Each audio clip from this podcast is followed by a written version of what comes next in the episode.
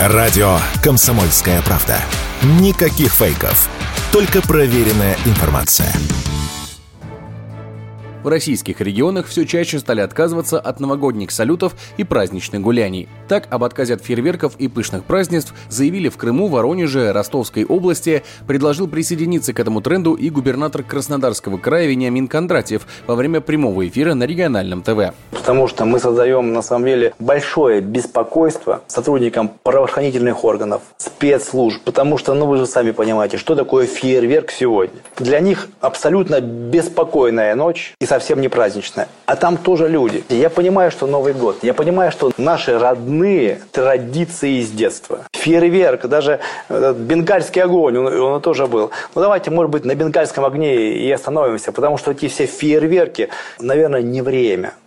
В Белгороде также приняли решение ввести запрет на продажу пиротехники. Об этом еще в начале ноября сообщили местные журналисты. Ограничение будет действовать до 26 января 2024 года. Региональный оперштаб запрещает продажу петард, фейерверков, салютов, за исключением хлопушек и бенгальских свечей. Запретили использовать пиротехнику с 1 декабря и в Ростове-на-Дону. Местные жители решили отпраздновать это событие салютом. Видео с запусками появились в первые дни зимы в социальных сетях. Запретили салют. Вот, пожалуйста. Жирует никто, ничего не соблюдает. Помимо запретов, свои коррективы в планы новогодних мероприятий может внести и эпидемиологическая ситуация. В некоторых регионах в начале декабря выросла заболеваемость ОРВИ и гриппом. Например, в Новосибирской области за неделю количество заболевших увеличилось вдвое, а в Пензе приостановили работу кружков и секций из-за выявления в них случаев внебольничной пневмонии. В Забайкальском крае более 20 учебных заведений и садиков переведены на дистант. Однако эксперты все же уверены, что массовых запретов гуляний из-за подъема заболеваемости не будет. Такое мнение радио «Комсомольская правда» высказал доктор медицинских наук, врач-терапевт-иммунолог, специалист по особо опасным инфекциям Владислав Жемчугов.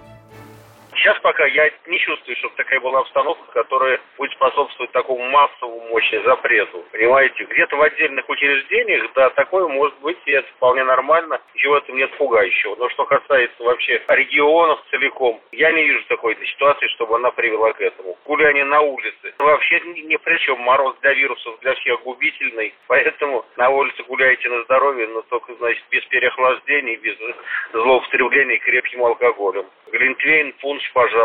А вот все остальное, это тяжелое, это наоборот способствует заболеваниям. В то же время культурные мероприятия, елки и детские праздники нигде отменять не планируют. Так в Кургане площадь украсят ледовыми фигурами по мотивам сказок Пушкина в честь его предстоящего юбилея. Сказки Александра Сергеевича станут одной из основных тем новогодних торжеств и в Нижнем Новгороде.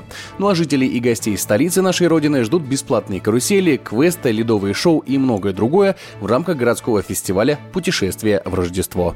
Егор Волгин, радио «Комсомольская правда».